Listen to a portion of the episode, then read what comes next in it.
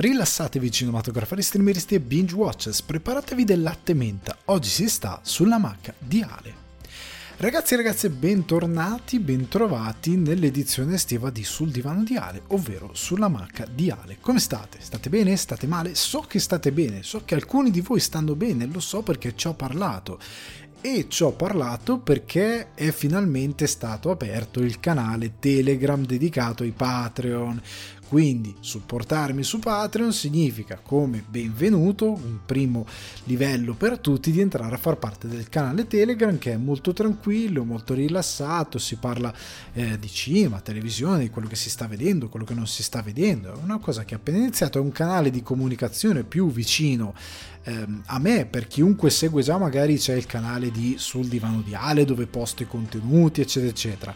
Però nel canale Patreon ovviamente potete interagire direttamente con me, tipo la domandona della settimana, questa settimana è arrivata direttamente dal canale Telegram perché c'era un canale prioritario, poi si potranno fare tante cose, più entrerete, alcuni di voi hanno già ricevuto, anzi tutti quelli che sono già su Patreon hanno già ricevuto l'invito, se ci sono problemi potete sempre, sempre contattarmi sia su Patreon che in direct su Instagram la, l'account è Alessandro Descordi Guardi per farmi sapere qualsiasi cosa comunque adesso c'è questa possibilità per comunicare direttamente con me e si parla anche un, un po' di tutto anche di gaming si parla di qualsiasi cosa sia di piacevole intrattenimento tipo quest, quest'oggi quest'oggi, domenica, mentre registro, si parlava di quanto si odia la domenica. Almeno io odio tantissimo la, la domenica, è, è, una cosa eh, assurda, mentre i miei vicini di casa stanno gridando all'improvviso, probabilmente un omicidio, probabilmente si stanno uccidendo a vicenda, casomai ve lo faccio sapere, se leggete c'è stato un omicidio,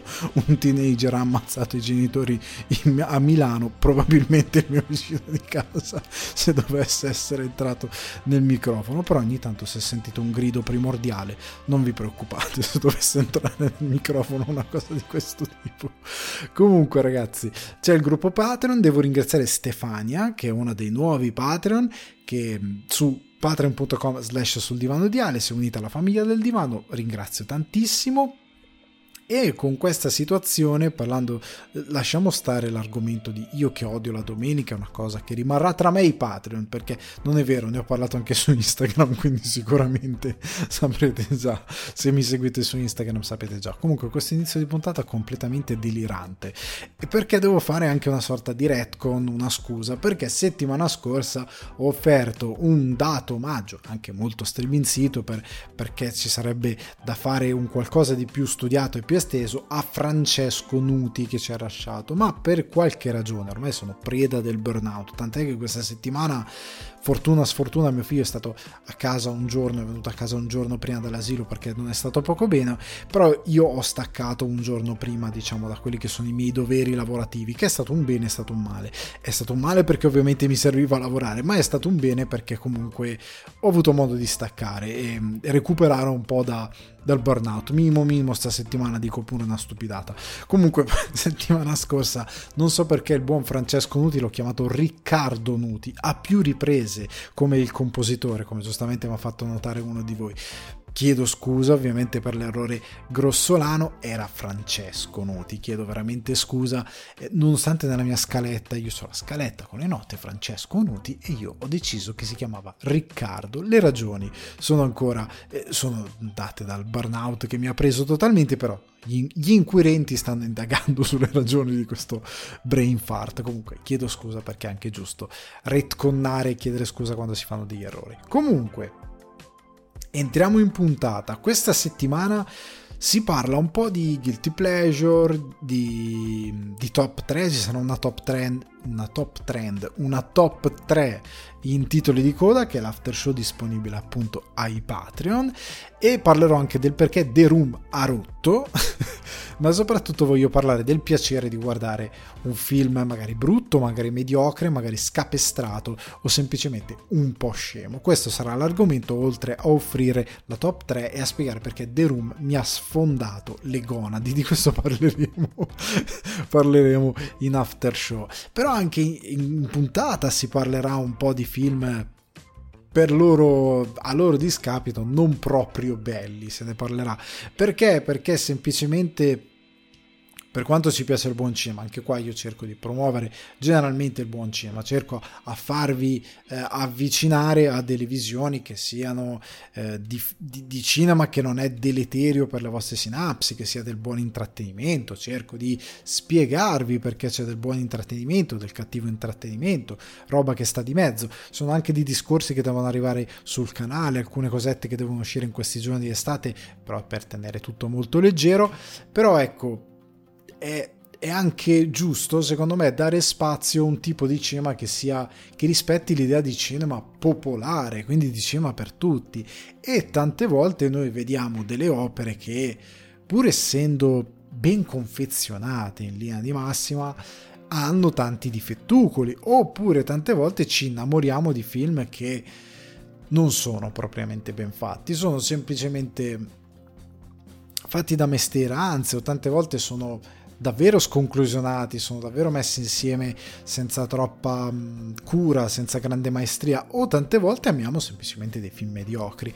E questo perché tanti lati di noi spettatori a volte non è che ci piacciono le cose brutte, perché poi c'è un brutto che ovviamente è talmente brutto che è indigeribile. È chiaro che io non sto dicendo ah inneggiamo al brutto e viva il brutto, no. Sono delle cose che sono brutte in modo inqualificabile, tu dici quella cosa lì per quanto uno possa dire sì alla fine l'ho buttato giù, però ti rendi conto che la valutazione è sì alla fine l'ho buttato giù, però non è un tipo di cinema che ti può rimanere, che ti può rasserenare, tante volte può essere anche irritante un film brutto perché appunto ti logora dentro e non ti, e non ti dà quello che ti dovrebbe dare. Però quello che bisogna dire è che tante volte avere, guardare dei film appunto magari un po' difettosi, è un po' come le persone. È un po' come le persone perché tu dici, cavolo, ma tu ti innamori solo della perfezione, cioè tu ti innamori uomo, donna che sia, tu ti innamori solo ed esclusivamente di un partner perfetto. È chiaro che no. È chiaro che ognuno di noi eh, si innamorerà di una persona che è perfetta per, per se stesso, per, per quello che il quello che sta cercando relativamente, però più si conoscerà una persona e più si scopriranno dei piccoli difetti, delle piccole mancanze, tante cose che le rendono non perfette. E nel cinema, che è una forma d'arte che sì, in verità può raggiungere un po' di più la perfezione, e magari può avere solo delle idiosincrasie molto circostanziali, oppure può anche non averle, può essere un'opera d'arte veramente completa, però ci sono anche tante altre cose che non lo sono, sono veramente claudicanti, però gli vuoi bene lo stesso perché c'è qualcosa che ti conquista e quindi io cercherò di estendere di più questa discussione perché d'altronde è bello potersi trovare su questo middle ground, secondo me è una cosa anche giusta da dire perché c'è questa ossessione per la ricerca di opere d'arte incredibili, di dare a tutto un peso come se dovessimo sempre dimostrare di essere arguti intelligenti, magnifici. Non è vero, tante volte è giusto anche dimostrare di, eh, di, di essere capaci di convivere con i difetti di certe cose di potersi innamorare anche di opere maldestre. Però ne parlo in titoli di coda, eh, dove vi darò la mia top 3 guilty pleasure che come sempre ricordo non è una top 3 assoluta, ce ne sono 3 ma ce ne sono altri magari che possono rientrare in questa, in questa categoria e magari verranno in futuro. Comunque, veniamo a un po' di chiacchiere sparse di questa settimana e poi a qualche newsettina. Craven. È uscito il trailer di Craven, io non so se l'avete visto, e ne ho parlato con alcuni dei patron sul gruppo Telegram, mi hanno detto co- cosa qualcuno l'ha visto e io ho detto a me è sembrato una crasi tra il classico film Sony con, con tutte quelle vibes fine 90 primi 2000 che ci sono tutte. Cioè la Sony sembra destinata a fare sempre film per quanto riguarda la sfera live action che devono ricordare quello stile cinematografico che non esiste più. Cioè sembrano incapaci di muoversi da quel, da quel momento nel tempo e non rendersi conto che non funziona. Comunque loro hanno quello stile lì e questa volta ci hanno attaccato un Rambo qualsiasi, ma non un Rambo di quelli dei primi, che avevano anche un mimo di ricerca del personaggio, no, no, gli ultimi, dove cercano solo la violenza più truce e sembra una cosa così. E mi ha seriamente spiazzato, mi ha veramente lasciato, anche perché a un certo punto si vede che c'è un altro personaggio, il modo in cui è introdotto un altro villain di Spider-Man. È tragico per certi versi, però ok, va bene. Io quale che sia il progetto, io credo che vogliano rasciare i sinistri 6 cioè io probabilmente, se non è Spider-Man 4 sarà forse Spider-Man 6 si concluderà con i sinistri 6. Noi vedremo Tom Holland quarantenne che combatterà i sinistri 6. Io ho questa previsione che butto qui oggi 25 giugno 2023 che tra 5-6 anni assisteremo a Spider-Man contro i sinistri 6 al cinema perché ci avevano provato con The Amazing con quella scena finale di The Amazing Spider-Man 2 con Osborn che camminava e c'erano tutti i vari eh, perché i villain li, li, costruiva la Oscorp perché questa cosa di collegare in modo così netto qua, tutto quanto è terrificante comunque questo trailer mi ha dato quest, queste vibes assurde non so cosa pensare, è una cosa lo, lo andremo tutti a vedere, e non entrerà credo nei guilty pleasure, credo che entrerà semplicemente nei film mio Dio cosa avete fatto. Mi dispiace anche per l'attore protagonista perché Aaron Taylor Johnson, se non ricordo male. Comunque lui è un bravo attore, lui anche in alcune pellicole dove gli è stato richiesto di recitare in modo più interessante. È davvero capace, non so perché. Si, si, è vociferato per diverso tempo, ah potrebbe essere 007, Dio mio, se lo prendo a fare 007 spero per lui siano anche dei, dei James Bond belli di, di, impatto perché se lo meriterebbe un bravo attore. Comunque anche se nella logica di essere un bravo attore si meriterebbe magari anche dei film con un, dei canovacci più interessanti però sai, se quello ti lancia e ti permette di arrivare ad alta roba, t- tanta manna. Ora, passando da una cosa all'altra, inframezzo.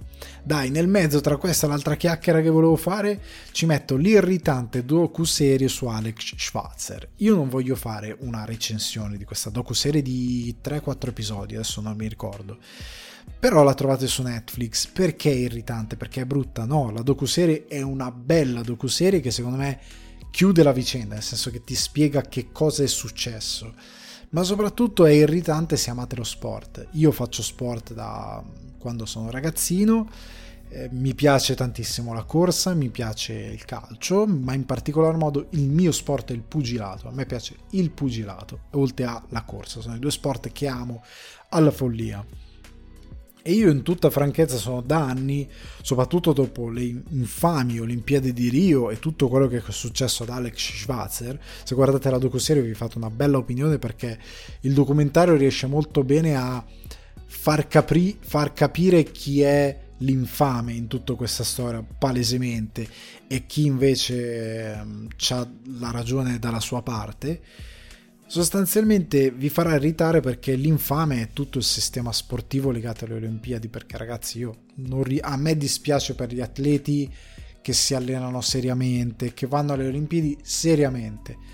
Però per quanto mi riguarda per tante per lo storico che hanno le Olimpiadi per il tipo di per tante situazioni palesemente sporche che si sono viste appunto Rio oltre alle organizzazioni russi palesemente dopati, che comunque tutti lì, tutti in gara, tutti a vincere medaglie. Io ho visto anche un incontro di box di un irlandese che aveva palesemente vinto. Finisce l'incontro, io ho detto, l'incontro io ho detto, cacchio, ha vinto. No, ha perso ai punti. Ho detto, come, scusate?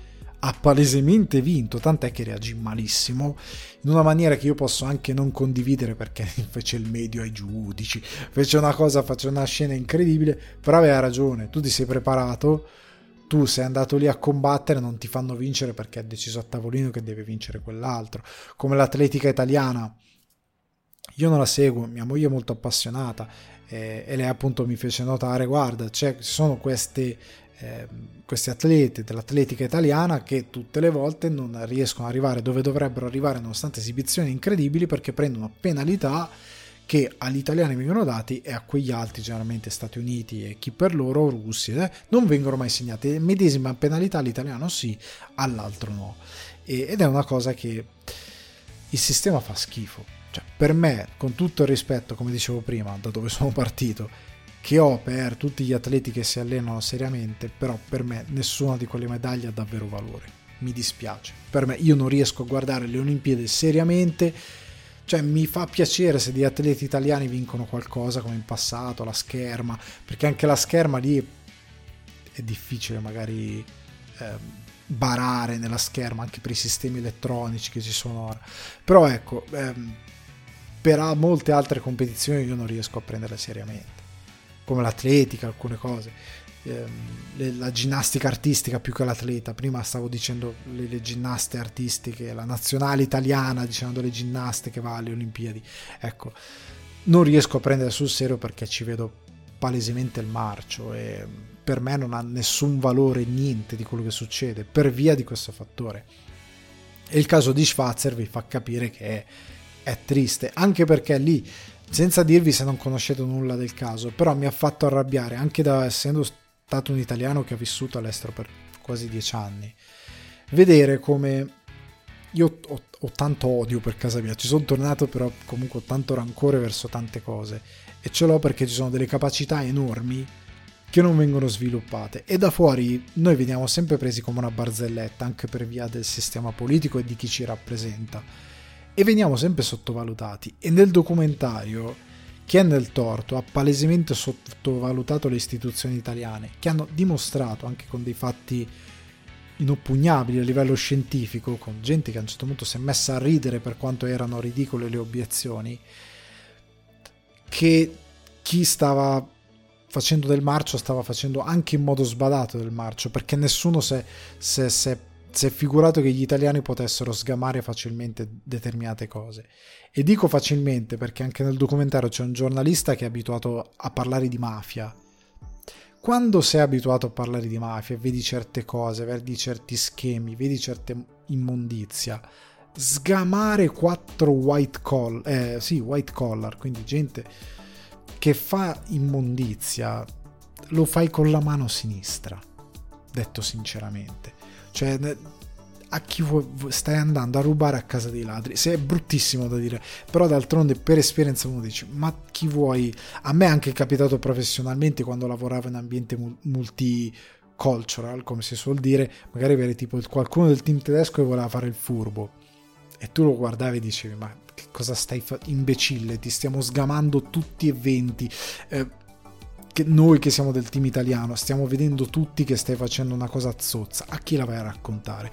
Cioè perché la, la, un certo tipo di, di, ambiente, sfortunatamente, non è una cosa del quale vantarsi, però ti ha formato per certe cose. Ed è brutto, è tutto brutto, però a me ha fatto arrabbiare tanto appunto da, da uno che ama lo sport, perché quello non è sport. Quello è proprio la cosa peggiore, è stata rovinata la vita di diverse persone.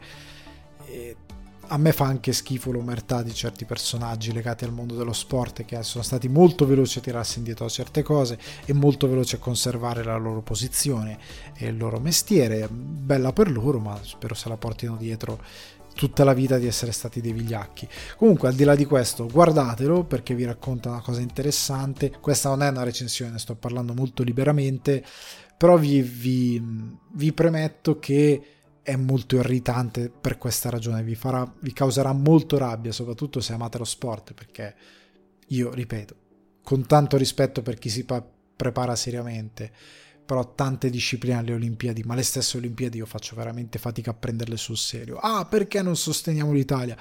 Perché credo molto poco in tutto quello che succede, mi dispiace. Per anni ho seguito anche eh, la box, ci sono stati diversi eh, diversi atleti che mi piacevano, però poi guardo e ci, ci vedo il niente, per me non ha quasi valore nulla, mi dispiace per come fa schifo la gestione delle Olimpiadi, le Olimpiadi di Rio sono state terrificanti.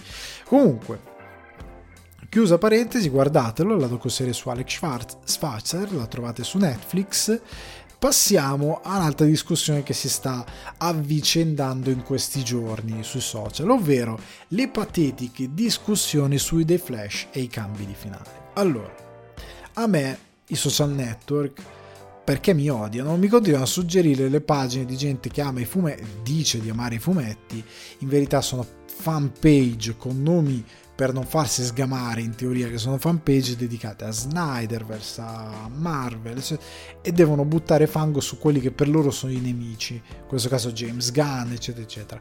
E quindi con delle documentate prove, che in verità sono molte cose sono circostanziali, molte cose sì sono documentate, ma sono diciamo imbellettate per far da, da, chi odia determinati personaggi, nel caso Gunn, Safran e altri, per farli risultare come dei villain quando non lo sono, per portare avanti l'idea che loro abbiano in parte rovinato The Flash, perché il finale originale doveva vedere Bruce Wayne, eh, quello di, di, di, di, Tim Burton, che diventava il Batman canon, questo era il piano, che è cambiato perché nel frattempo ci si è allontanati prima dallo Snyderverse, poi si è partiti con un nuovo progetto, poi il nuovo progetto palesemente non sapeva dove andare a parare e con l'arrivo di James Gunn e Peter Safran si è mantenuto il finale di, di The Flash quanto più eh, aperto possibile riguardo il futuro di certi personaggi del mondo DCU perché c'è un reboot da fare.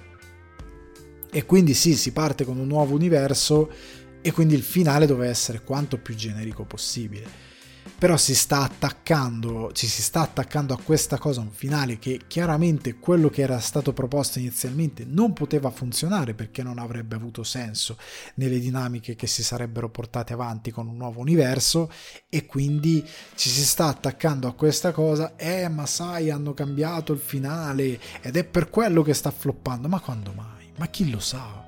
Cioè, la gente non lo sa tu vai al cinema a vedere The Flash, non sai che quello ha cambiato il finale, quindi non è più quello che doveva essere, non lo sai, se siamo andati tutti in sala ormai alla seconda settimana, questa cosa è venuta fuori negli ultimi due o tre giorni, sono quasi dieci giorni che il film in sala non ne sapeva niente nessuno. Il film sta floppando, ho trovato ridicolo Joe Russo su Twitter che ha criticato in modo molto laterale Gunn perché sai se, se, dici vorrei dirigere un film di sì tipo Batman Brave and the Bolt e ti dà il 2 di picche poi te la pigli un po' male. Io ho capito che questi qua sono dei rosiconi di prima categoria. Se ti proponi per fare un qualcosa della Marvel e pare che la Marvel gli stia dando 2 di picche anche a loro ma loro stanno tentando di di disseminare zizzania in DC così magari la Marvel li riprende do, dopo che stanno floppando con qualsiasi altra cosa io trovo patetico questo sistema di comunicazione. Sarebbe il caso di, di, di, di, evitare di dire: Eh no, ma se tu comunichi in quel modo e dici che Flash un, dà inizio a un nuovo universo, la gente non lo viene a vedere. Perché? Ma in base a che cosa? Cioè, il punto è che The Flash sta, The Flash sta floppando per una serie di controversie, per come è stato pubblicizzato e per il fatto anche perché è uscito dalla sala molta gente ha detto Dio mio, la CGI è inguardabile. Dio mio, il film ha poco appeal, oltre al fatto che è stato è chiaro che l'universo DC inizierà con Superman Legacy, oltre al fatto che c'è una fanbase che per una buona parte era legata a Snyder, quindi quelli che rosicano perché non è più Snyder non ci vanno, quelli che ci vanno comunque ci sono andati e da lì comunque c'è un drop perché il film che era stato portato come un film eccezionale in verità dopo le preview in verità non, non lo è. E quindi la strategia è stata sbagliata per quanto mi riguarda, è stato vendere il film troppo. Eh, meno, meno. E quindi secondo me è quello. Poi magari c'è anche qualche, un insieme di meccaniche, la cosa di Azra Miller, tante cose che possono incidere, però secondo me il punto è quello. Cioè, eh, dovevano un po' pompare molto di meno, stare più tranquilli, comunicarlo in modo differente e, e aipare l'idea di un nuovo universo da, tramite questo film che andava visto assolutamente. Probabilmente sarebbe stato meglio così, però ecco. Ultima news prima di entrare nelle domandone. David Lynch è stato avvistato a West Hollywood, pare impegnato a girare qualcosa. Allora, non si sa assolutamente nulla di questa cosa. Nel senso che sì, è stato avvistato girare qualcosa, ma a parte quello non c'è stato un seguito, non è stato confermato, non è stato smentito. C'è da dire che Lynch in pandemia era stato eh, accostato a questa Wisteria, questa nuova serie TV, pareva per Netflix, ma poi non era per Netflix, poi il nome era diverso, non era più Wisteria, era un'altra cosa. Eh, poi non se ne è fatto più niente, poi io onestamente sentendo le interviste di Spielberg, che lo ha voluto nel suo film, lui ha detto fate conto che lui era talmente cauto riguardo il Covid, perché giustamente è un uomo di oltre 70 anni, lui praticamente diceva guardate devo fare la prova costume, mandatemelo a casa. Loro hanno mandato il costumista che gliel'ha consegnato, ha citofonato, è andato via, lui ha preso il costume dalla porta e se l'è preso, se l'è provato e poi gliel'ha rimandato indietro per gli aggiustamenti.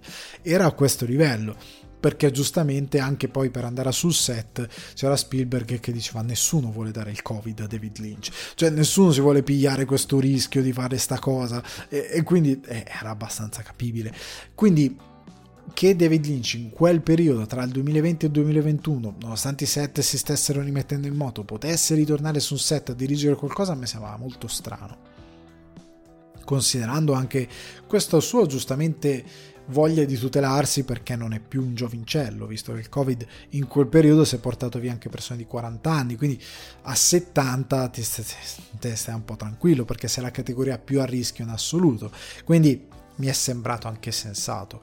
Però ormai sono sei mesi o qualcosa di più che non pubblica più sul canale YouTube. Sono sei mesi che non pubblica niente. Quindi probabilmente se aveva qualcosa ci sta lavorando. Quindi probabilmente è chiaro assumere che quale che fosse il progetto che aveva, Wisteria, quello che è, non si sa se è una serie o un film, potrebbe essere che lo sta girando in questo periodo che la situazione è tranquilla è facile assumerlo. Io vorrei fosse un film, ma ho la sensazione che sarà una serie tv o comunque un prodotto seriale perché lui aveva detto in precedenza durante le interviste covid fatte in, in via telematica io ci provai a intervistarlo mi dissero no in questo momento non è possibile. Quindi ho floppato da questo punto di vista ma capita. Sono stato rimbalzato più che altro. Però ecco ehm, il punto è che in quel periodo lui disse: Se non fosse per la pandemia, starei girando o un film o una continuing story, quindi una cosa seriale probabilmente. Può essere una, può essere l'altra. C'è da dire che Lynch è sempre molto.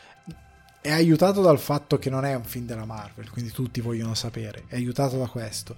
Però Lynch è sempre uno che riesce a tenere i suoi set molto sotto controllo. Nel senso che quando girò Twin Peaks The Return ah vai stiamo girando, vai stiamo girando, silenzio, cioè per mesi non si è saputo niente. Poi a un certo punto Eddie Vedder fa la sua canzone e dice ah questa è la canzone che ho fatto per Twin Peaks e tutti eh! poi basta, silenzio di nuovo fino a che non è uscita la serie. Cioè lui riesce a tenere le cose molto calme, molto tranquille, molto, va molto sotto i radar, poi improvvisamente viene fuori. Certo, nel mio cuore il desiderio sarebbe quello che a24, qualcuno, non Netflix, però A24 per semplicemente perché Lynch lo vorrei vedere al cinema. Però che un uh, A24, A24 arrivasse con un buon budget, anche una coproduzione, dicesse Lynch, sei un maestro del cinema, investiamo. Cioè a me piacerebbe vedere una compagnia di produzione così coraggiosa che imbrocca sempre dei progetti che, cavolo, si prende il coraggio a due mani e porca misera va da Lynch con un buon budget e dice to fai sto film che vuoi sempre fare che hai sempre voluto fare. Cioè questa è la mia speranza. Però non so se sarà realtà. Se A24 fosse con David Lynch probabilmente si saprebbe già. Questo mio scenario totalmente speculativo ipotetico. Credo possa essere è vero, anche Netflix tende un po' a, a, a, sentirsela caldissima e annunciare fortissimo queste cose, però può essere che per come particolare Lynch lui possa aver detto state tutti calmi, non dite niente, state zitti. Potrebbe averlo chiesto. Però ecco, quale che sia, ripeto, io vorrei tantissimo fosse un film e fosse una produzione di quel tipo. Cioè, Ari Aster, Eggers, cavolo, Sai cosa vuol dire? Dire ho prodotto l'ultimo tra i miei fiori all'occhiello c'ha l'ultimo fiore perché l'ultimo film, non l'ultimo fiore, l'ultimo film di David Lynch perché considerando l'età che ha, meno che non campa altri 15-20 anni, se io glielo auguro e sta in buona salute, riesce ancora a stare sui set, io credo considerando che è stato lontano dal cinema per è dal 2000 cos'è di Inland Empire? 2006 sì, circa 2006-2007 e dall'epoca che non, non, si avvicina al cinema è difficile che ne faccia un altro, a meno che appunto non arrivi qualcuno. Quindi A24, qualcuno che parla italiano che ascolta il podcast, pensaci, qualcuno faccia arrivare questa cosa, eh, sarebbe bello. Comunque, chiudiamo l'angolo delle newsettine E arriviamo alle domande, perché si parlava appunto di... Ho chiesto, fatemi domande su guilty pleasure, film trash, film cacciaroni, roba di questo tipo. E mi sono arrivate due domande. La prima di Patrick, Patrick, che saluto, che è nel gruppo Patreon e che è un assiduo domandatore. E come dice, perché si parla tanto della saga di Fast and Furious e poco di quella di Sharknado? Allora, Sharknado che un mio amico chiamava Sharknando e io morì con la prima volta che eh, ho detto ma avrà sbagliato a pronunciarlo. Poi un'altra volta fa no ma non è Sharknando e siamo morti tutti io e chiunque era con me. Comunque Sharknado se ne parla poco. In verità Sharknado ha, avu- ha avuto un momento di popolarità assoluta. L'ultimo film credo sia del 2018 quindi di diversi anni fa una cosa del genere Comunque Sharknado ha avuto un momento di popolarità fuori controllo, poi ne parlerò anche in titoli di coda. Non è che se ne parla poco, è che è passata la wave. Cioè ormai l'Asylum, anche grazie a quella cosa della quale parlerò dopo in titoli di coda, ovvero grazie anche alle voci di internet, ha avuto un momento di popolarità fuori controllo. Quindi era veramente sulla bocca di tutti cioè Sharknado c'era qualche sala che magari organizzava dai proiettiamolo. Organizziamo una serata evento anche a Dublino io ho visto qualche sala dire proiettiamolo. Io ho fatto con degli amici la serata Sharknado siamo tutti a casa e qualcuno l'abbiamo messo su. Era più in sottofondo più che guardarlo noi però intanto abbiamo fatto sta cosa.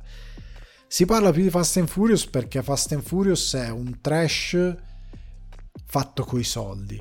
Cioè come cioè tra Fast and Furious, RRR e Sharknado è c'è tutta questa differenza.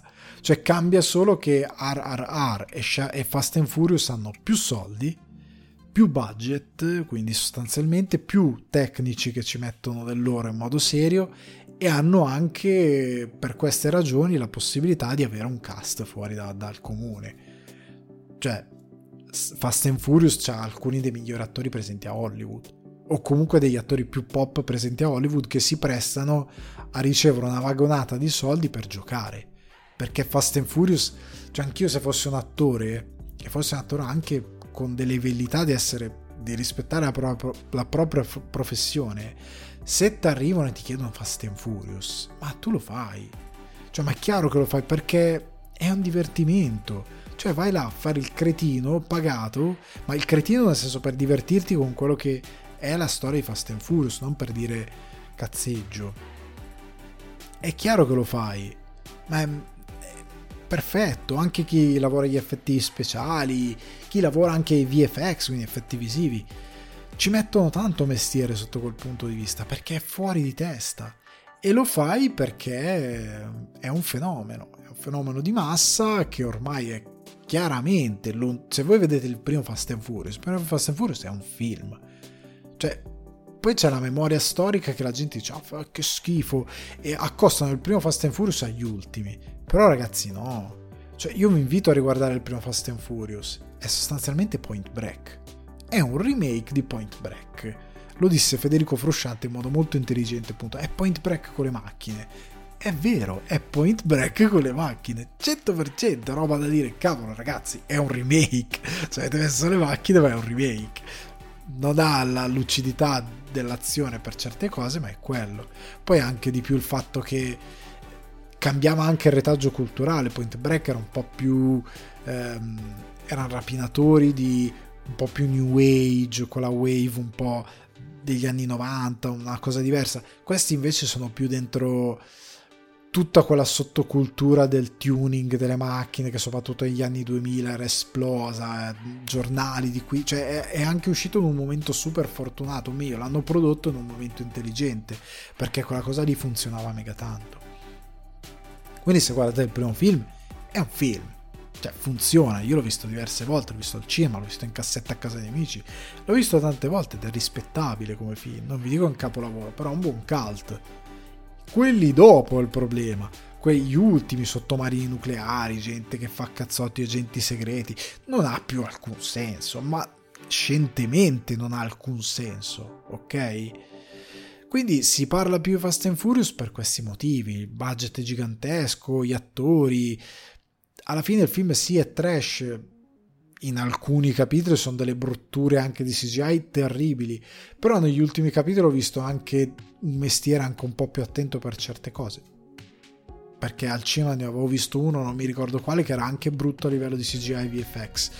Però negli, in altri ci ho visto del lavoro più interessante. È per questo che se ne parla più. Sharknado è proprio passata la wave, ormai non se lo ricorda tanta gente non se lo ricorda più, alcuni magari non sanno neanche che cos'è perché è stato un fenomeno chiuso in una bolla ben precisa e ormai è andato. Marco Pugliese invece mi chiede: se tu fossi un regista che vuole emergere ma che? Senza contatti e senza soldi? Non hai visto delle produzioni e una casa di produzione indegna ti offrisse la regia di un buon film, no, di un film a basso budget dove api assassine si alleano con squali anfibi per ammazzare le tranquille persone cittadine del sud degli Stati Uniti, accetteresti? No, dico onestamente di no, perché il cinema è cambiato. Nel senso che poi eh, lo stesso Marco aggiunge con altri registi tipo eh, James Gunn o James Cameron, i due James, ha funzionato. Sì ma no, nel senso come dicevo, il film è, il, il mondo del cinema, il mondo del, del, dei film è cambiato. All'epoca, anni 80, anni 90, soprattutto quando è iniziato Cameron, ma anche poco dopo Gunn, Gunn è arrivato alla fine di quel periodo. Però Cameron, che era nel pieno, era nel pieno di un cinema che era diventato incredibilmente pop, che aveva una cultura del cinema di cassetta, dei B-movie, eh, cinema da drive-in, cinema eh, che comunque andava su queste cose super eh, trash, super fuori di testa e quindi c'era anche la volontà di esplorare certe cose. E c'era anche un pubblico compiaciuto, cioè lo stesso Tarantino quando fa Grindhouse si ispira appunto al cinema Grindhouse. Quando lui e Robert Rodriguez fanno quei due film, inizialmente che erano uno in un'unica visione, poi sono diventati due, comunque, yada yada yada, la storia la sapete, quella cosa lì nasce da un certo amore per un certo tipo di cinema sporco, cult, sopra le righe, che però era possibile, perché c'era un pubblico che si divertiva a guardare queste storie completamente folli. C'erano delle produzioni che vivevano di questo mercato, perché c'era un mercato grosso di cassetta, B-movie, eh, noleggi, eccetera, eccetera. Il mercato era anche diverso e quindi funzionava anche perché era un pubblico più disposto a vedere delle cose fuori di testa. Ora no, cioè ora paradossalmente è accettabile un film mal fatto però ad alto budget? Uncharted Suicide Squad il primo e tanta alta o Harley Quinn. È quasi più accettabile quello ed è più facile quasi riprendersi da quello. Lanterna Verde quello con Ryan Reynolds. Eh, De- il Wolverine con quel Deadpool orribile. Comunque è quasi più accettabile quello che fare un film di questo tipo perché non è proprio più l'epoca di andare verso quel tipo di fantasia assoluta. C'era anche un mercato che ti permetteva di utilizzare una fantasia fuori di testa e, e veramente che spaziava verso delle idee che tu dicevi madonna ma quante droghe ha ingerito per fare questa per avere quest'idea qua però te lo permetteva di fare questo tipo di sperimentazione soprattutto c'era una sorta di redemption arc per il quale tu partivi da lì, lavoravi comunque tante volte con gente che erano dei buoni registi, dei buoni DOP che magari erano finiti in quella cosa perché non avevano avuto fortuna a Hollywood, eccetera, eccetera, o che insegnavano il mestiere a gente con più talento, tipo Cameron che aveva palesemente più talento della gente con la quale lavorava, James Gunn che ha un'ottima penna, ha scritto Tromeo e Giulietta in parte lui, ha lavorato, lavorava per la Troma, era chiaramente Kaufman mi pare che era il, il capo della Troma lui aveva chiaramente capito che aveva talento sia nello scrivere che nel dirigere. Però Gunn è passato da quella roba lì a fare i suoi film tipo Super. Cameron è passato da un film eh, trash horror a fare che era Piranha qualcosa, non mi ricordo, a fare Terminator, che era comunque un indie, eccetera, poi ha sfondato perché era molto bravo. Gunn allo stesso modo è passato dalla Troma a fare Super, a fare Slither. Super già si vede tantissimo che è Troma, si vede tantissimo che ha ancora certe influenze di molto anarchico come film sotto certi punti di vista, però si, si capisce che sa scrivere, si capisce che sa girare, è già un ottimo regista, ne vedi le qualità, però c'è un, la possibilità di arrivare a fare altro. Oggi non c'è più quel mercato cioè, se lavori per l'Asylum, eh, Cioè ormai lo fa l'Asylum quel tipo di cinema lì ed è chiaro a tutti che fa schifo. Cioè, ma perché chi, chi stesso ci si mette dietro tante volte io o sono degli spostati mentali o sono consci di quello che stanno facendo. All'epoca non era così. Cioè all'epoca ci si metteva anche un po' di impegno, poi capitava la produzione proprio distrutta, però ci si metteva un po' di impegno, era un'epoca diversa, quindi credo che oggi una volta che fai quella roba lì non puoi più ritornare dall'abisso, cioè sei in quell'abisso ed è finita. Quindi non lo farei per questa ragione. Comunque, chiudiamo le domande e passiamo alle due recensioni di questa settimana. E la prima è una recensione di un film documentario che trovate su Disney Plus che è Stan Lee. Quindi documentario, regia di David Gelb, durata 86 minuti, 1 ora e 26 minuti circa, distribuzione appunto Disney Plus. Allora, parliamo di questo Stan Lee, molto semplicemente, documentario tutto narrato da Stan Lee perché è un mix di interviste d'epoca più recenti di Stan Lee con immagini di repertorio e queste bellissime ricostruzioni che mi sono piaciute tanto con dei modellini perché a volte si parla si parte dalla sua infanzia quindi dalla New York degli anni 20 se non ricordo male e poi si va avanti nel tempo, si ricostruisce, sono tante cose che non ci sono filmate dell'epoca sfortunatamente, però di come erano gli uffici della Marvel all'epoca, di come erano gli uffici della prima compagnia nella quale appunto lui lavorava per fare fumetti e via discorrendo, da qui si va avanti. Allora, com'è? Per me ha due facce questo documentario. Una faccia che secondo me è una è uno sbadatissimo omaggio da parte di Marvel slash Disney a Stan Lee che racconta in modo molto riduttivo perché appunto hai dovuto usare solo il materiale dove Stan Lee parla di se stesso dove gli chiedono cose e quindi non hai possibilità di fare indagini e ricostruzioni terze più approfondite. Quindi è un un ritratto molto limitato di quello che è la carriera di Stan Lee perché manca un botto di roba.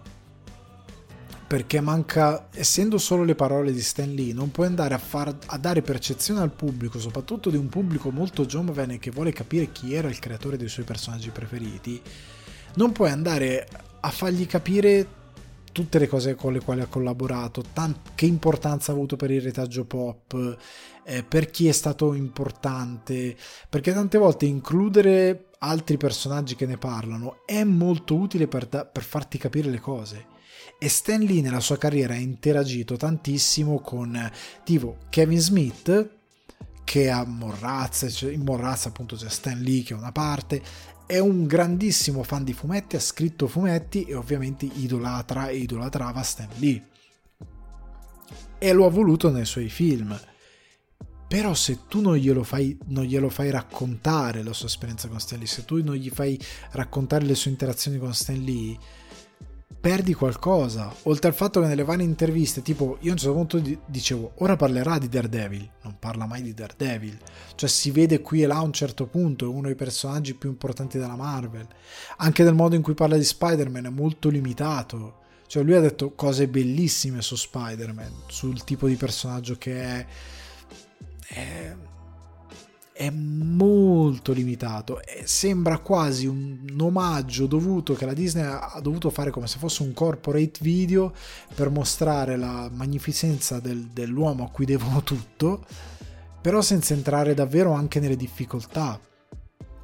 Perché ripeto essendo la maggior parte delle cose filmati d'epoca eh, roba non ci sono occasioni di raccontare anche dei momenti eh, difficili, delle ombre del personaggio, dei momenti eh, di, di, in cui ha fatto fatica, dei momenti in cui magari non è stato al meglio del, della sua carriera, certi cambiamenti, certe eh, battaglie che magari ha potuto portare avanti, e perdi quella cosa che paradossalmente è parte integrante della sua narrazione, ovvero di renderlo umano e più vicino a chi lo guarda. E poi tanti contrasti sono assenti, tipo, o meglio, sono presenti in piccola parte, nel senso che Stanley è un grande autore, però è un grande autore che nel documentario viene detto, lo dice lui stesso, che lui ha potuto fare determinate cose perché è stato circondato da grandi artisti. E lui parla in questa, in questa maniera molto lusinghiera di Steve Ditko, che è il co-creatore di Spider-Man, e Jack Kirby.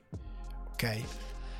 Tuttavia gli toglie anche qualcosa, perché lui ha litigato con entrambi per la creazione di alcuni personaggi, come ad esempio Spider-Man con Ditko e con Kirby per i Fantastici 4, perché Kirby, che era soprannominato il re, o- oltre alle capacità che aveva come artista per disegnare, lui ha letteralmente creato cose che Stan Lee non aveva scritto sulla carta, perché come viene spiegato nello stesso documentario, a un certo punto lui era talmente oberato di lavoro che sostanzialmente dava delle tracce di quello che doveva essere il plot generale, di quello che doveva essere la storia, e poi diceva Jack, fai tu. E lui si inventava le battaglie, come andavano avanti, i colpi di scena, il design tipo di roba tipo come Galactus, eccetera, eccetera, faceva lui. Quindi porca miseria, ha una parte fondamentale del mito di questi personaggi e quasi quasi non gli viene riconosciuto. La stessa cosa per Ditko. Ditko ha inventato l'uomo ragno tanto quanto Stan Lee a livello visivo, a livello di immagini drammatiche, il costume. Il costume credo fosse più di Kirby che di, che di Ditko, se non ricordo male. Ora non voglio dire cose sbagliate, quindi prendete tutto con le pinze. Però Ditko ha inventato proprio a livello iconografico tante situazioni dell'uomo ragno che sono presenti ancora oggi a livello di pose drammatiche e altre situazioni. Quindi è stato un autore fondamentale che aveva anche lui i suoi problemi, perché era uno che non voleva proprio essere al centro dell'attenzione. Però allo stesso tempo lì non ha mai davvero espresso in modo più concreto la sua gratitudine, tant'è che le lamentele del figlio di Jack, Jack Kirby verso il documentario sono abbastanza legittime perché il momento in cui viene messo il contrasto tra i due sembra quasi Kirby palesemente nel torto, comunque molto più nel, nel, nel aggressivo nella questione di quanto possa sembrare Stan Lee e non è proprio bello questa cosa. Cioè il fatto che questa tendenza del fumetto americano di mettere sempre in ombra i disegnatori è un po' brutta. Eh, quasi quasi anche gli autori comunque fate conto che Stan Lee lo dice ridendo. Cioè a Stan Lee è andata bene perché lui è stato effettivamente quello che ha tenuto Marvel che ha contribuito a creare Marvel e che l'ha tenuta in piedi per anni.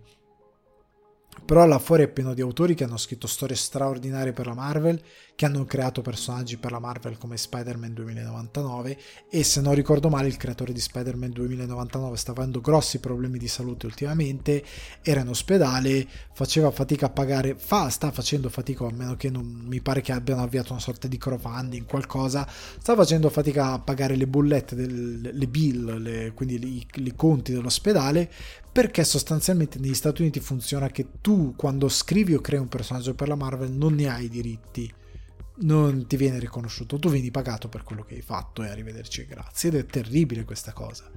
È una roba orribile. Todd McFarlane tipo è, è, andato poi a crearsi il suo personaggio ma anche la sua casa di, di, di fumetti come tanti autori poi hanno fatto dopo di lui. Anche perché cavolo se oggi l'uomo ragno ha quelle lenti grosse contrariamente a No Way Home che prende più il design di, di Ditko lo Spider-Man di Tom Holland che ha questi occhietti più piccoli però quello di Maguire e lo stesso di, ehm, di, di, di oh Dio Garfield Andrew Garfield ha quegli occhi molto grandi perché McFarlane reinventò questo design di Spider-Man Venom stesso è una delle, eh, delle operazioni che si portarono avanti con McFarlane, eccetera, eccetera. Tante cose sono dovute a lui come creativo, però non, ne ha effettivamente la paternità, non ha praticamente voce in capitolo, quasi per niente. Però sta di fatto che, ok, ci sono dei questa situazione con i disegnatori che non è bella. Quindi la parte negativa è che è molto vuoto per certi versi come documentario. Non mi ha dato granché. Cioè l'idea del mito di quest'uomo che ha creato un universo è molto vuota perché è molto limitato quello che Stanley nelle, nelle sue interviste ha raccontato nel corso del tempo. È po', è troppo poco. Sarebbe stato più gradito un documentario un po' più accura- accurato e accurato, con interviste a personaggi che magari hanno interagito con lui e che parlavano un po' più ampiamente. Questo sembra proprio un corporate video per dirti: ah, guarda Stan Lee che grande che era, gli facciamo il nostro omaggio Mi dispiace perché Stan Lee è, sta- è stato un grande, lo ammiro anch'io, avrei voluto, cioè mi sarebbe piaciuto conoscerlo. Le sue storie mi hanno cresciuto perché io da bambino, sfruttando i fumetti che aveva mio padre, quando andavo nella casa al mare, io mi sono letto tutti i Spider-Man, tutti i Daredevil, lì mi sono appassionato a Daredevil, perché mi sono letto tutte le avventure, ho capito come scrivevano determinati supereroi, il senso di dramma, però tutte queste cose nel documentario non vengono dette e per raccontare la poetica di un creatore come lì era cioè dovevi per forza dirle certe cose, eppure non esistono. Quindi è, questo è il lato negativo. Il lato positivo è che vi dà una buona infarinatura del personaggio. Cioè, non è brutto a livello di produzione del documentario, è incredibilmente laconico. Per uno che non ne sa niente, è un buon punto di inizio per conoscere Stan Lee e come è nata Marvel. Però c'è moltissimo di più da dire. Cioè, è veramente povero come documentario, quindi secondo me è relativo. È un documentario che potete guardare ma non vi dà tantissimo, è un, po' gli manca qualcosina. Quindi Stan Lee, documentario su Disney Plus, un'ora e 26 minuti dura. Guardatelo, io vi dico guardatevelo, soprattutto se non conoscete tantissimo Stan Lee e la storia della Marvel, però manca, manca davvero troppa roba. Cioè, quest'ora e 26 porca misera poteva essere spesa meglio con ospiti che raccontavano tante cose di lì, interazioni con lui e che lo raccontavano un po' di più, cioè Stan Lee anche l'uomo che si è presentato, cos'erano i Game Awards, non mi ricordo che, che premi erano, si è presentato vestito da Revolver Ocelot, cioè perché doveva premiare Kojima, non mi ricordo, è un personaggio molto particolare, presente in tutti i film della Marvel, è è uno che veramente per i suoi personaggi si è speso tanto, è stato anche un po' abusato verso la fine della sua eh, carriera da, da, chi gli stava intorno, è stato anche sfortunato da quel punto di vista, però porca miseria poteva essere raccontato un po' meglio per quanto mi riguarda. Comunque, su Disney Plus guardatelo. Ora, per il cinema d'estate vi propongo un film nuovo che è su Netflix e che è Tyler Rake 2 o Extraction 2. Io non ho mai capito perché in italiano Tyler Rake 2, in lingua originale Extraction, che, era così difficile. Comunque, Tyler Rake 2, regia di Sam Hargrave che ritorna dietro la macchina rapresa, sceneggiatore Joe Russo, poi ne parliamo, DOP Greg Baldi, musiche Alex Belcher e Henry Jackman, cast Chris Hemsworth, eh, Golshifty Farahani, scusate la pronuncia orrenda, Adam Bessa, Tornaik Gofriciani, Tornaik Bziva, Idris Elba. Durata 122 minuti, quindi 2 ore e 2 minuti, distribuzione, ovvero è ovviamente Netflix. Trama, dopo essere sopravvissuto alle gravi ferite della sua missione in Dhaka, in Bangladesh, Tyler Rake è tornato alla sua squadra e è pronta per la prossima missione. Allora, io il film ve lo consiglio, in tutta franchezza perché eh, le critiche alla narrativa di Tyler Rake, che c'erano state anche del primo film per la sceneggiatura dei Russo, sono fondate. Nel senso, la sceneggiatura di Tyler Rake, tanto quanto del secondo, tanto quanto quella del primo, è una linea. Ed è questa la parte positiva e, tra virgolette, negativa. Cioè positiva perché nei film d'azione, soprattutto di questo tipo, se la trama è quanto meno intricata possibile, meglio è. Perché gli stessi russo poi quando vanno a fare dei Grey Man, che vogliono fare una cosa alla Mission Impossible, però fanno un casino, o anche lo stesso Citadel, fanno casini. Quando vanno in cose troppo complesse, disastro. Questo film, esattamente come il primo, è una linea. Ha un, un qualcosina in più perché è un po' più legato al passato di Tyler Rake però è super lineare. Deve fare una missione perché deve andare a recuperare determinate persone che sono legate al suo passato e si mette contro questi tipi che non vogliono che... Inizio fine. Ed serve anche per aprire il franchise perché da qui il personaggio di Idris Elba è un personaggio che si avvicina a Rake perché ne vuole, vuole interagire di più con questo mercenario particolarmente abile. Ora, Gio Russo va bene se scrive così. Cioè il film è una linea, davvero, non so come altro dire, è di una semplicità imbarazzante. Come d'altronde è John Wick. John Wick è di una semplicità imbarazzante. La sceneggiatura, il primo, il secondo, il terzo e il quarto sono tutti di una semplicità incredibile. E va bene che sia così, perché tu vai a vedere questi film non per la narrativa. No, vai a vederlo per l'azione. Cioè, in tutta franchezza, deve, la sceneggiatura ti deve dare quel minimo appiglio e anche qua te ne dà un emotivo per fare in modo che tu ti leghi un po' al personaggio e deve darti quella forza visiva che il personaggio deve avere per riuscire a farti interessare a lui, per farti dire che fico che è Tyler Rake. E da questo punto di vista ci riesce e non ci riesce, nel senso che per me Tyler Rake non è fico come John Wick. John Wick ha proprio carisma, ma anche perché secondo me Keanu Reeves è anche è molto nel suo essere quasi adesso rido perché sto per dire un personaggio da film di Wes Anderson e non capisco perché Wes Anderson non l'ha mai preso in considerazione per un suo film. Cioè è un po' non voglio dire apatico, però è molto compassato, molto, ha questo modo di fare molto posato, molto tranquillo, quindi sembra quasi un personaggio di un film di Wes Anderson messo in un action, però allo stesso tempo riempie lo schermo perché ha un carisma incredibile. Chris Hemsworth è molto fico però non è così carismatico, nel senso che anche solo se vedete un personaggio come, oddio, quello della serie di Prime Video, ehm, Jack Reacher, funziona. Lui è fico, anche Alan Richson, mi pare che sia il nome dell'attore, che è anche lui in Fast and Furious, eh, comunque. Lui è fico nel ruolo, ci sta bene, lo riempie bene il personaggio, ti dà la potenza di questo personaggio. Hemsworth non tanto ti dà il fatto che sia un, un, un cristone gigante molto forte. Quest'idea te la dà e che ti dà credibilità e solidità il fatto che lui è molto bravo nelle scene d'azione. Se la cava molto bene, devo dire la verità. Al di là di quello, il film funziona. Eh, c'ha un piano sequenza tipo 20 minuti, una cosa del genere. Tutta una scena d'azione in piano sequenza. Ed è incredibile è veramente incredibile perché è super adrenalinica, è super divertente, le coreografie sono fatte bene. Cioè, vi prego, prendete uno tipo Sam Hargrave e fategli fare le coreografie di un film di Batman perché dovrebbe muoversi così.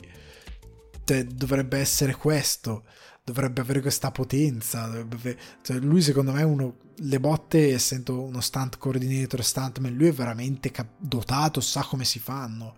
E anche a livello di regia sa come inquadrarle bene. Questo film è magnifico da questo punto di vista. Sparatorie, battaglie corpo a corpo, la scena tutta iniziale della prigione, appunto, che sono questi 15-20 minuti, una cosa così, è incredibile. Incredibile. Ed è divertentissima da vedere, è proprio uno spettacolo. Ripeto, non è a livello di John Wick, cioè John Wick 4 non ci arriva.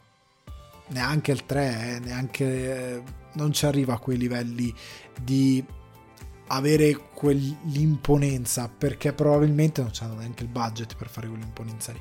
Però per essere un film che sta su Netflix è ben confezionato, è credibile, funzionano, è super semplice è perfetto per l'idea che porto io del cinema d'estate, ovvero un film godibile da vedere l'estate che non ti fa male al cervello, perché anche qua ripeto, un conto è un film scritto male, questo non è scritto male, è semplice, basta, non ha pretese lui deve salvare queste persone, per questa ragione c'è un villain che ovviamente, siccome lui fa determinate cose, si arrabbia per tutti questi legami emotivi che collegano Rake con l'obiettivo, col suo passato.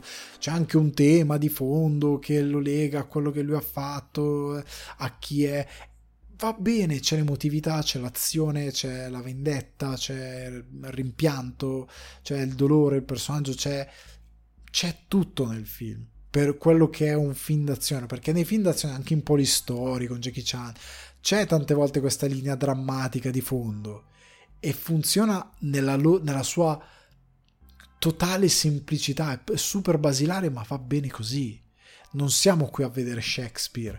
Cioè, è anche quello che tante volte non si capisce. Io ho sempre odiato i commentatori da bar che si vedono online che fanno i bulli con la trama di un film come Tyler Rake e John Wick, poi gli metti davanti un qualsiasi altro film scritto come si deve e vanno in blue screen perché non, non capiscono, cioè li trovi che sono proprio a disagio e iniziano a dire cose senza senso. è facile sparare al bersaglio grosso se critichi Tyler Rake 2 perché non hai capito che non è scritto male, è semplicemente super lineare. Però va bene, è secondo me un film molto divertente, tecnicamente ben fatto, Sam Hargrave gira da Dio, Joe Russo scrive una sceneggiatura basilare, classe di sceneggiatura al giorno 1 e la porta a casa e va bene così. E a Joe Russo gli andrebbe detto magari di lavorare più spesso con Sam Hargrave e magari il prossimo The Grey Man non farlo tu, farlo fare Sam Hargrave che a me sembra molto più dotato e sembra secondo me capace di gestire l'azione molto meglio di quanto sapeva fare Russo che non, secondo me non sono così dotati come loro pensano di essere dovrebbero magari stanno a fare i produttori ma l'azione fatela fare da altri è molto meglio Sam Hargrave sotto ogni punto di vista. Quindi guardatelo, è veramente un film molto divertente, secondo me vi passate una gran bella serata. A questo punto io vi saluto, anche questa puntata si conclude, vi ricordo che se volete supportare sulla MHDL le mire di espansione per un lido cinefilo migliore potete farlo su patreon.com slash sul divano di Ale, altrimenti tenete a mente che sulla MHDL è un placido piacere da condividere con gli amici e gli appassionati di cinema e televisione che potete trovare su Spotify, Apple Podcast, Amazon Music e Daycast. Seguite anche il canale YouTube Alessandro Dioguardi per i contenuti esclusivi e ricordate di iscrivervi e attivare la campanella. Un rinfrescante saluto dal vostro host Alessandro Dioguardi, ciao a tutti voi e invece ci sentiamo subito tra poco ai Patreon per titoli di coda. Ciao!